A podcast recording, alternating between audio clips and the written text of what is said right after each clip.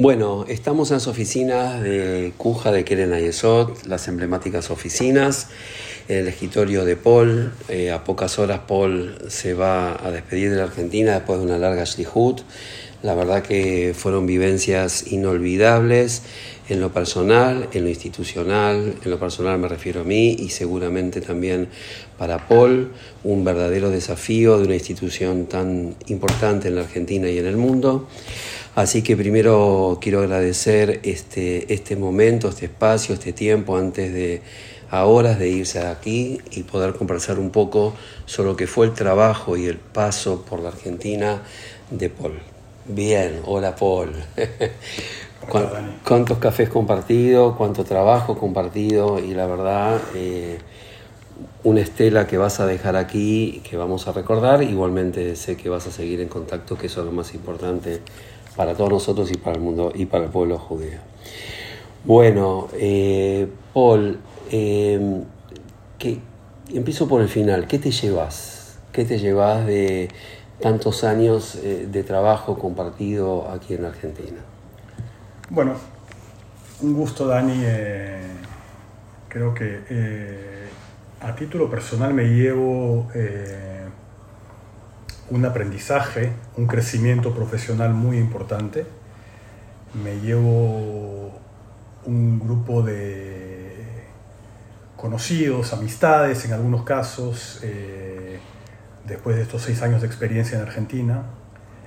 Eh, me llevo una serie de eh, acontecimientos que me han enriquecido en lo personal, que creo han servido para que Cuja Keren Ayazón en Argentina esté en un lugar distinto en relación a cómo lo encontré hace seis años. Eh, me, llevo, me llevo una familia más grande con la experiencia de haber vivido en este país. Me, me llevo muchas, muchas cosas. Eh, me llevo eh, experiencias y momentos inolvidables en estos años. Y bueno, no son pocos años, así que me llevo mucho. Eh, tengo la imagen tuya, Paul, en las aulas de las escuelas. Eh, esto me acuerdo con el ímpetu con que empezaste tu cadencia, eh, que tenía que ver con la inauguración de aulas inteligentes, y esa es la imagen que tengo del comienzo de tu tarea. O sea que esto está hilvanado o atado a la educación, en parte, gran parte de la educación.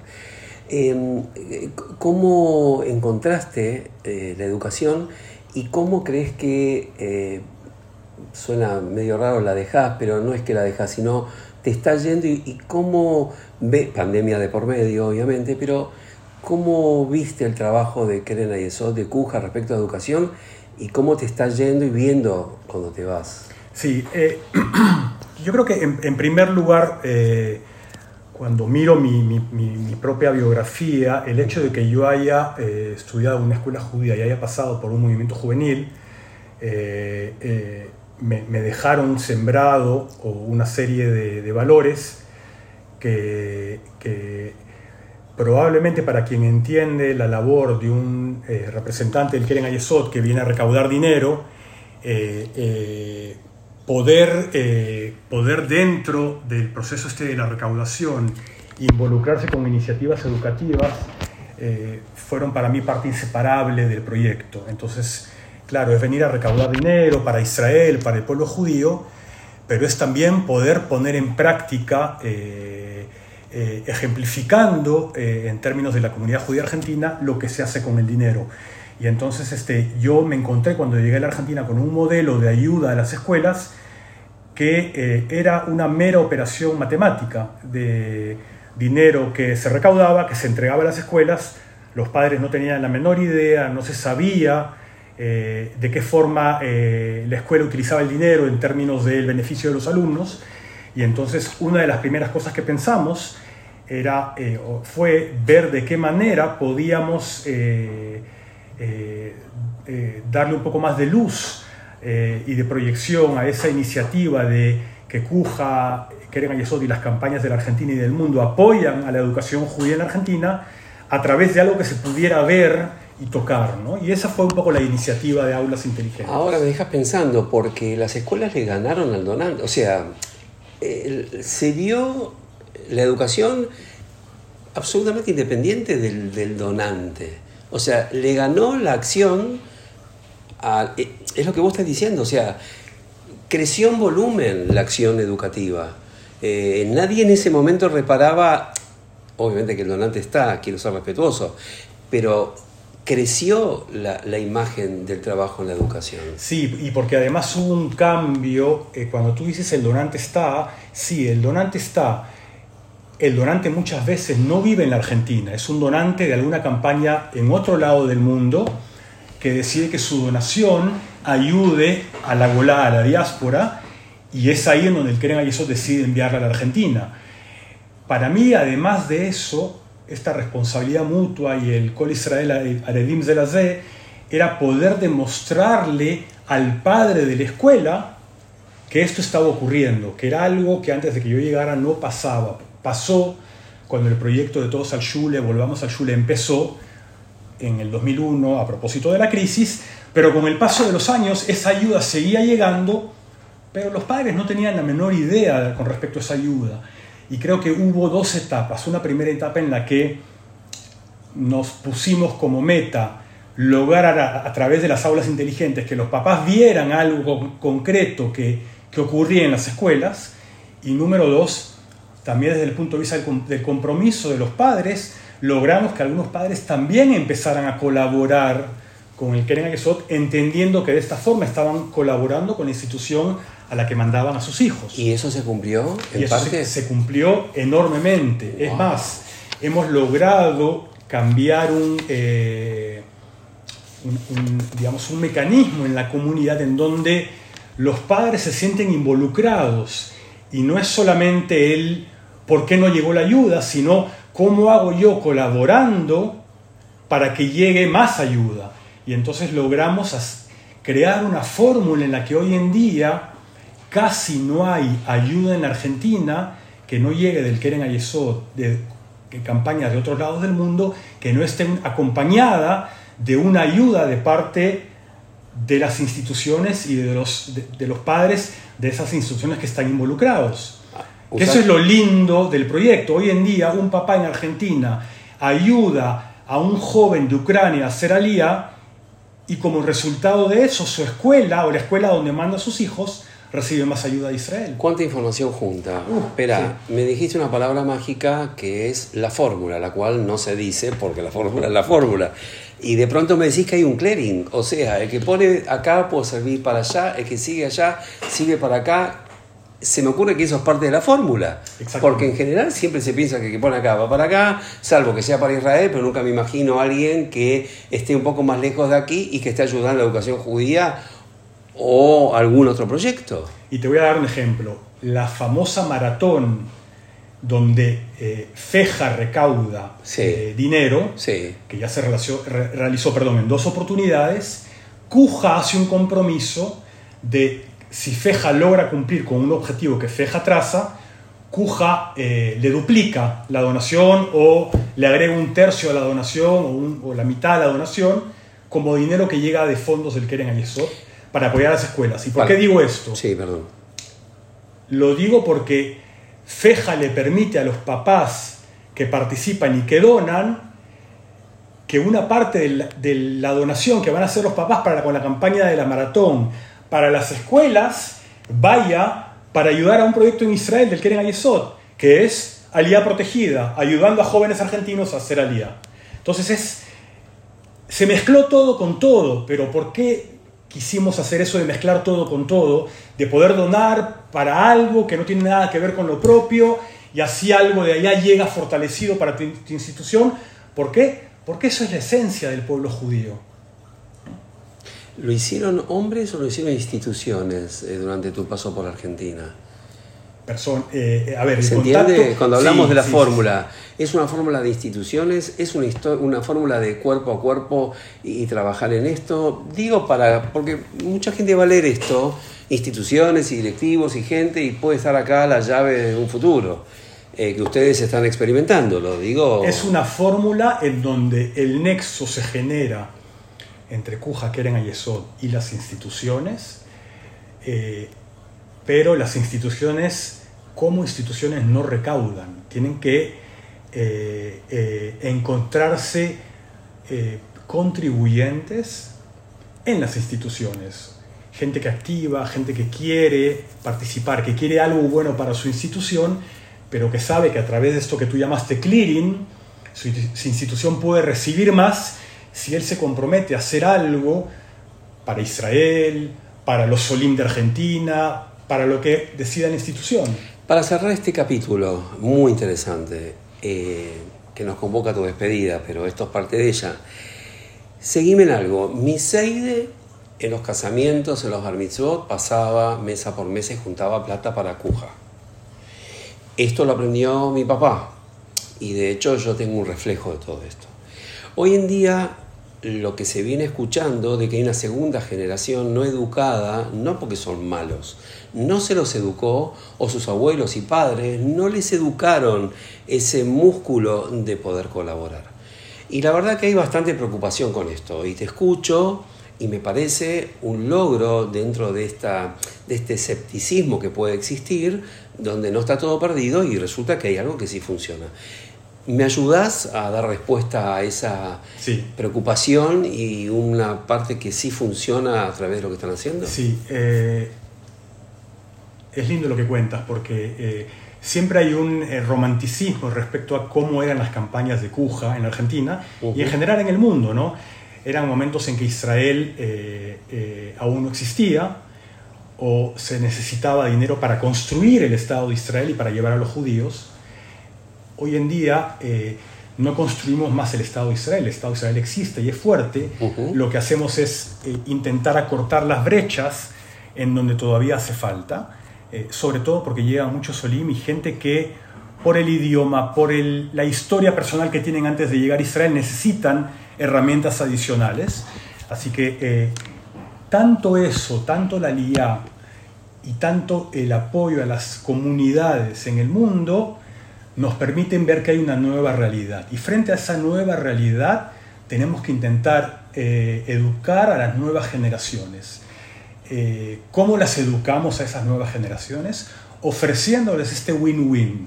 Este win-win tiene que ver con que entendemos que si estás involucrado en alguna institución comunitaria, quieres aportar tus energías, tu tiempo, tu, eh, dinero eh, y tu ayuda a esa institución y lo que venimos a ofrecerte es la posibilidad de potenciar esa ayuda. Es decir, si puedes por un instante mirar más allá de tu institución y entender que hay otras instituciones en el mundo, Olim que necesitan ayuda y necesidades en Israel y puedes ser parte de esto, que es la gran campaña de los judíos, eh, vas a potenciar el apoyo a tu institución. Yo siempre digo, si hoy yo puedo dar un dólar a la institución a la que, en la que activo, imagínense que ese dólar se lo doy a Cuja y al Keren Ayesot y llegan dos dólares a mi institución. Estoy logrando a través de mi compromiso hacer un doble compromiso, un compromiso para con mi institución en la que activo, actúo, pero un compromiso para con el pueblo judío y el Estado de Israel. Y eso es lo que en otros momentos, eh, momentos era sobreentendido y hoy a través de esta posibilidad lo estamos convirtiendo en una realidad. Dani, hay jóvenes de nuestra edad, 50, 60 años, que eh, recibieron estas herramientas y esta educación en casa de sus padres, de sus abuelos, y son colaboradores de Cuja, del Keren Ayesod en Argentina y en todo el mundo. Pero hay una generación muy importante, como lo dices tú, de gente que hoy en día, si colabora, colabora con las instituciones cercanas. Y lo lindo que tiene Cuja y el Keren Ayesod es que te permite colaborar con el pueblo judío en general. Y si además hay un beneficio para la institución, qué mejor. Eh, esto es una marca registrada del Keren Ayesot, evidentemente, eh, que no es replicable en todos, pero coincidís que hacer un clearing de algún modo en otras instituciones va a ayudar a un mejor resultado, ¿se entiende? O sea, la marca que tiene Keren Ayesot, yo la entiendo, no es repetible, pero hay instituciones que tal vez no vieron este cambio eh, me refiero a todo tipo de institución que atraviesa por una cuestión de eh, gente que ayuda y que apoya. Y coincidirás que hay gente de una segunda generación de mucho dinero, la cual no está seducida, perdón que use ese término, eh, ni estimulada para participar y ustedes lo, lo han logrado. Sí, es un proceso, estamos en ese proceso hoy mucho más avanzados que hace 5 o 6 años, definitivamente. Como te digo, cambió ahí, hubo un cambio importante en términos de, de, poder eh, seguir transmitiendo ese valor fundamental de la responsabilidad mutua. Y sobre todo cuando eh, hoy en día se siente que también las instituciones son se, se, pueden beneficiar de esto. ¿no? Paul, segundo tema, ¿cómo está la institución? ¿En qué momento la institución te está yendo? Eh, ha llegado alguien que va a reemplazarte, Marcelo, eh, pero digamos, ¿en qué punto está la institución? No voy a hablar de ti, sino más que nada de cómo queda la institución después de tu proceso de tantos años. Mira, yo creo que la institución eh, creció mucho en estos años en términos de nuevamente ocupar ese espacio fundamental que tiene y que tenía en el pasado eh, eh, dentro de la comunidad argentina. Yo creo que hay pocas, muy pocas, no alcanzan, eh, sobran los dedos de una mano para contar las instituciones en esta comunidad que le permiten a una persona, independientemente de qué tipo de eh, percepción o corriente religiosa siga, independientemente de si políticamente es de izquierda o de derecha, independientemente de si su judaísmo viene o va por ir a rezar o por ir a estar en un marco comunitario, independientemente de todas esas cosas que son un poco el, el, el collage de lo que es la comunidad argentina, hay muy pocas instituciones donde gente de todos esos distintos lugares puede encontrarse y encontrar algo en común. Y eso en común que hay en Cuja y que se le ofrece a toda esta gente es la posibilidad de entender que más allá de lo propio y lo personal que veo con mis ojos, que es la institución en la que participo, siempre hay algo más grande que nos ha hecho pueblo. Y eso Cuja, crean, eso lo ofrece. Entonces, creo que nuevamente estamos en ese lugar donde gente distinta se puede encontrar, tener un idioma común, sentirse cómoda. Creo que Cuja, crean, eso en la Argentina está de moda. Eh, eh, digo está de moda porque hay un grupo de gente joven que hoy en día la está dirigiendo, una mesa directiva con gente de 50 años, muy activa, muy partícipe, eh, con eventos eh, eh, muy lindos, muy importantes y significativos.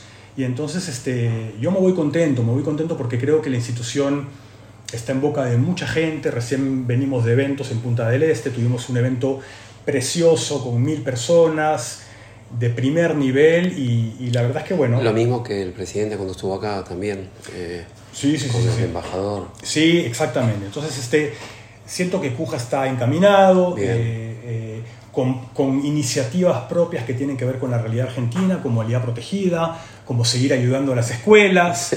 Este, digo, digo estamos, estamos en un lindo lugar que tiene que ver con que esta comunidad es la quinta, sexta o séptima más grande del mundo, entonces es importante. Bueno, me, anticipaste la pregunta.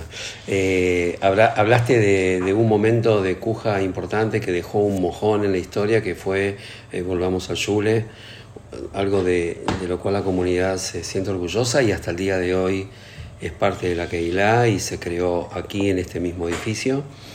Eh, y estás dejando un proyecto que se llama Alía Protegida, que también creo que es uno de esos proyectos que vienen para quedarse, que cumplió una función increíble, por si alguien escucha o lee esta nota, tiene que ver con encontrar personas con pocas oportunidades en una edad, para que se entienda, estamos hablando universitaria, no porque lo sean, sino por la edad, corregime si no es así, y, y jóvenes que tal vez acá no hubiesen hecho lo que eh, no hubiesen hecho lo que pasó en cada viaje, este ya viajó el segundo grupo, tuve oportunidad de conocer de menos cero el proyecto, de ver a los jóvenes antes de irse, verlos en, el, en, Israel, en Yerushalayim, hablar con ellos en este segundo viaje y nunca se imaginaron la oportunidad y vos en una despedida pudiste decir yo estuve alguna vez en el lugar de ustedes. yo creo que eso encierra lo que dijiste al comienzo. Yo eh, pasé por la educación formal, no formal, entiendo, tengo este idioma. Y solo aquel que lo tiene puede realmente, hablarle a un joven y decirle, yo voy a, yo pasé por lo que ustedes van a pasar y ustedes pueden estar en mi lugar en algún momento. Así que sí, quiero una reflexión de, de este gran proyecto que, que, vino para quedarse y que tiene que ver contigo y que lo soñaste, lo pensaste y lo hiciste.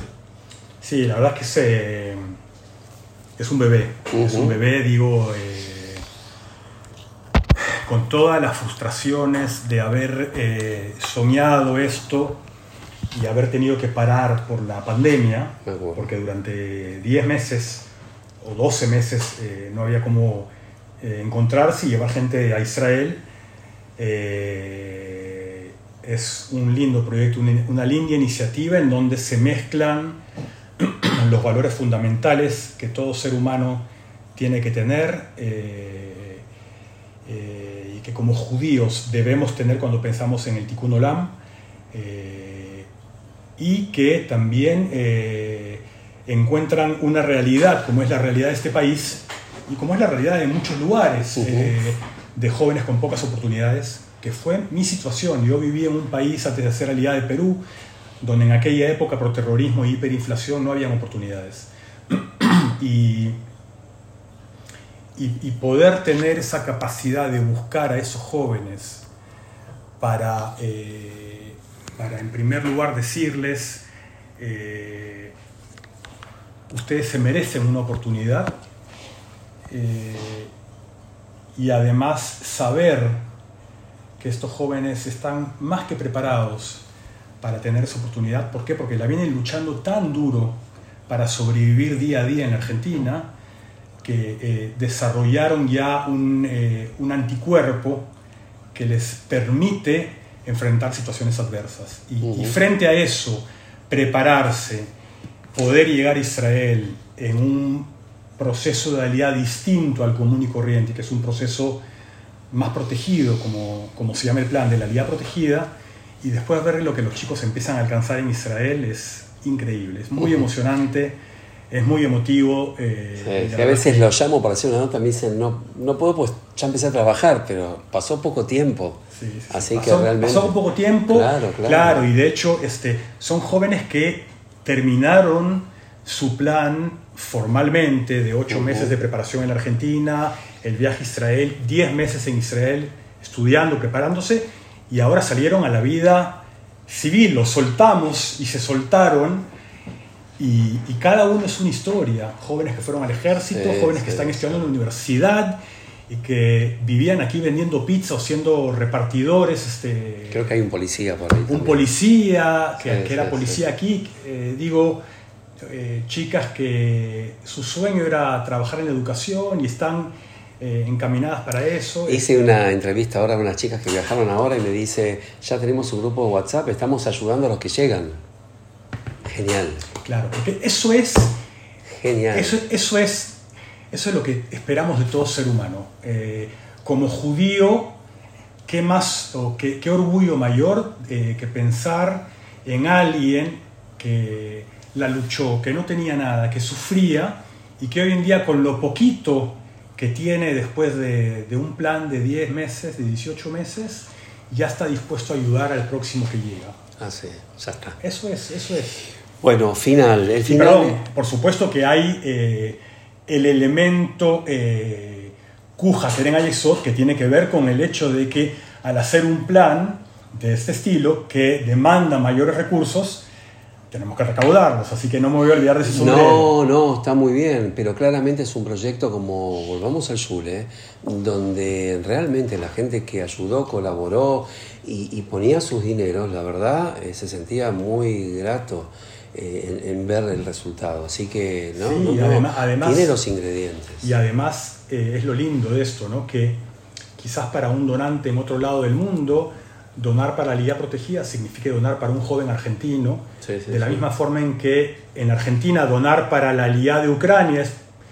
Ahora, digo yo, para un argentino que pueda hacer una contribución, donar para un joven y conocerlo uh -huh. y conocer su historia y poder encontrarse con ese joven Totalmente. y ver es realmente un cambio importante. A, a, mí en este proyecto no me fue fácil usar esta palabra, pero lo voy a decir yo, no vos.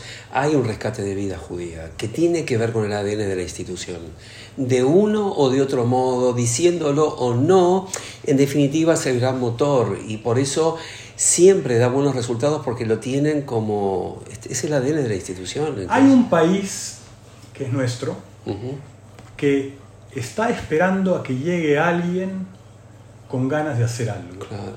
Y en contraparte, eh, tenemos a jóvenes que están sobreviviendo aquí uh -huh. y no porque no tengan capacidades, tienen todas las capacidades para hacer de su vida algo más importante por la, por la situación, por la coyuntura sí, que está pasando sí. el país, de la misma forma que puede pasar en cualquier lugar del mundo y en cualquier momento.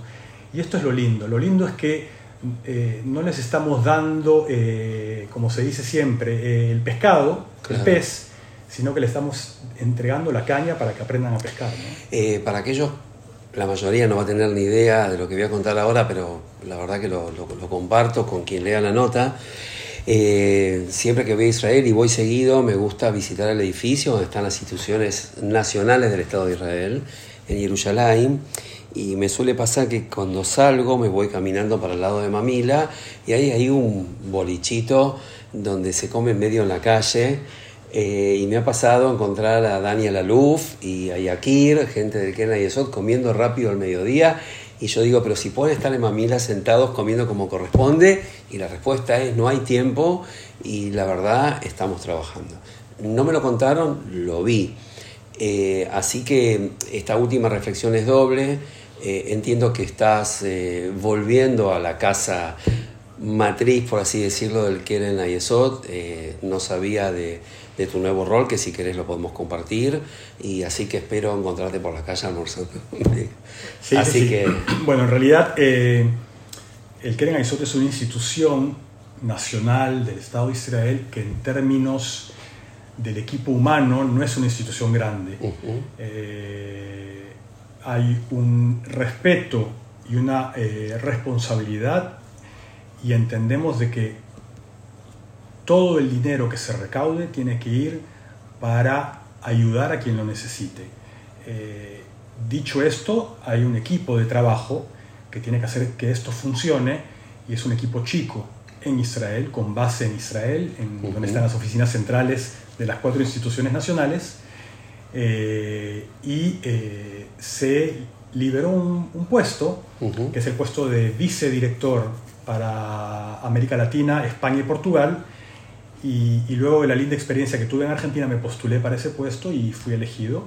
Así que voy a pasar formalmente a ser parte del equipo del Keren Alisot con oficinas en Jerusalén. Eh, pero voy a seguir conectado con, con Latinoamérica. No, aparte, que, alguna vez vendrás de visita sí, por trabajo, sí, sí, obviamente. Sí, te voy a tirar un scoop, pero eh, uno de los proyectos que empezamos y que, o que empecé en esta época y que no terminé, no terminamos por la magnitud, estamos haciendo un libro con la historia de, de, la campaña en la Argentina. Qué bien. Y en la medida que fuimos involucrándonos en el proceso, nos dimos cuenta que hay eh, muchísimo material. Vamos a hablar de 100 años de historia wow. de la campaña de recaudación en la Argentina. 100 años de historia, es muchísimo, muchísimo tiempo y se está preparando un libro de muy alto nivel y eh, mi intención es poder venir este año para la presentación del libro. Así que bien. seguramente Bueno, creo que no sabía esto, es muy importante porque volvemos al comienzo de la conversación. Esto sin duda va a servir como un manual de procedimiento, dígase de algún modo, para que las nuevas generaciones sepan lo que han hecho sus padres y abuelos y bisabuelos y tal vez eh, también aprendan a, a, lo que hay que hacer hoy y en un futuro, ¿no es cierto? Exactamente. exactamente. Bueno, el cierre lo tenés vos con eh, Iom Matzmaut, eh, creo que están preparando algo aquí. Así que te dejo que cuentes eso. Y sí, bueno, básicamente eh, le estoy pasando la, la, posta a Marcelo Bansic, el uh -huh. nuevo representante del Keren Arizona en la Argentina, que empieza funciones. Y Marcelo en, en el corto plazo tiene dos, eh, dos, tareas importantes. La primera es el evento de apertura, que próximamente se va a anunciar eh, en el mes de marzo, eh, que por ahora lo dejo así en por favor. en secreto hasta que salga la, la, publicación, pero va a ser algo muy lindo que tiene además que ver, eh, también con la historia de los Olim argentinos que llevaban a Israel. Eh, y lo segundo, eh, se cumple 75 años de Medinat Israel y se organizan las delegaciones. Keren eso tiene siempre la costumbre de organizar lindas delegaciones con, con, con la oportunidad de conocer cosas muy especiales y particulares, de cenar con el primer ministro o el presidente, de acudir a eventos nacionales importantes. Y, desde Argentina vamos a enviar dos autobuses, uno de, contribuyentes de Ayesot eh, y uno eh, de contribuyentes y no contribuyentes de la comunidad Amijay que decidieron hacer su viaje con nosotros este año. Muy bien. Paul, eh, quiero agradecerte, desearte éxitos, todo lo que haces en general es exitoso eh, y esperamos tenerte de vuelta pronto. Gracias por Gracias, Dani, gracias por tu tiempo y vamos a estar en contacto. Un abrazo.